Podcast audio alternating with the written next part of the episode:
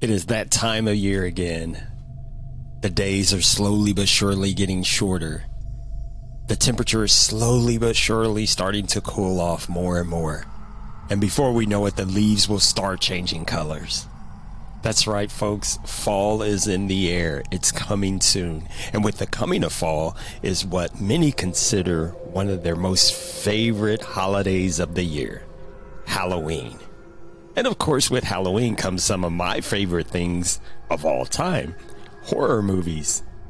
In this series, I'm going to share with you some of the movies that I consider to be foundational to my lifelong love of horror.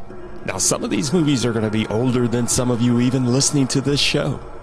And that's okay. Just remember, these are the movies that lit that spark in me to love horror. Welcome to my horror history.